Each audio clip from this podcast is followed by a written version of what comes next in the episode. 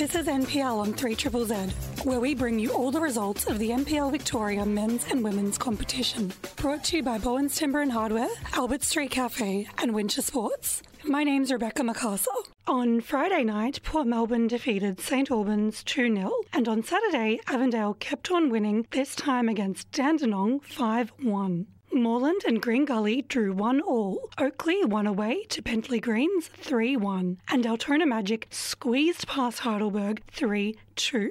On Sunday, Melbourne Knights won on the road 3 0 against North Geelong, and South Melbourne and Hume City drew 2 all. The ladder has Avondale on top, followed by Oakleigh Cannons, South Melbourne, Melbourne Knights, Port Melbourne, and Altona Magic making up the top six. Green Gully are seventh, followed by Dandenong Thunder, Hume City, Heidelberg United, St Albans, Bentleigh Greens, Moreland City, and North Geelong on the bottom. For round 22 on Saturday, Bentleigh faces South Melbourne, Heidelberg is at home to Avondale, Port Melbourne encounters Oakleigh Cannons, Hume City takes on Green Gully, Dandenong hosts North Geelong.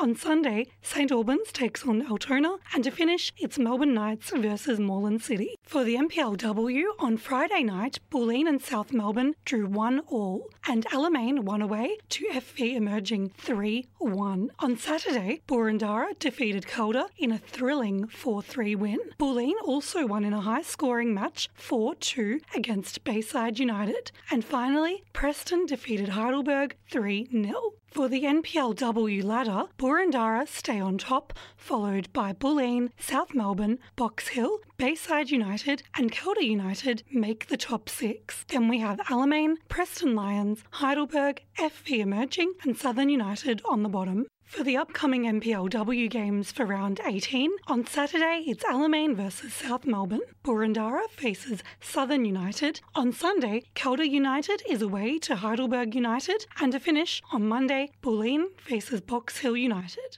And that's all the latest NPL on 3 Triple Z. We hope to see you again next week. I'm Rebecca MacArthur. Goodbye for now.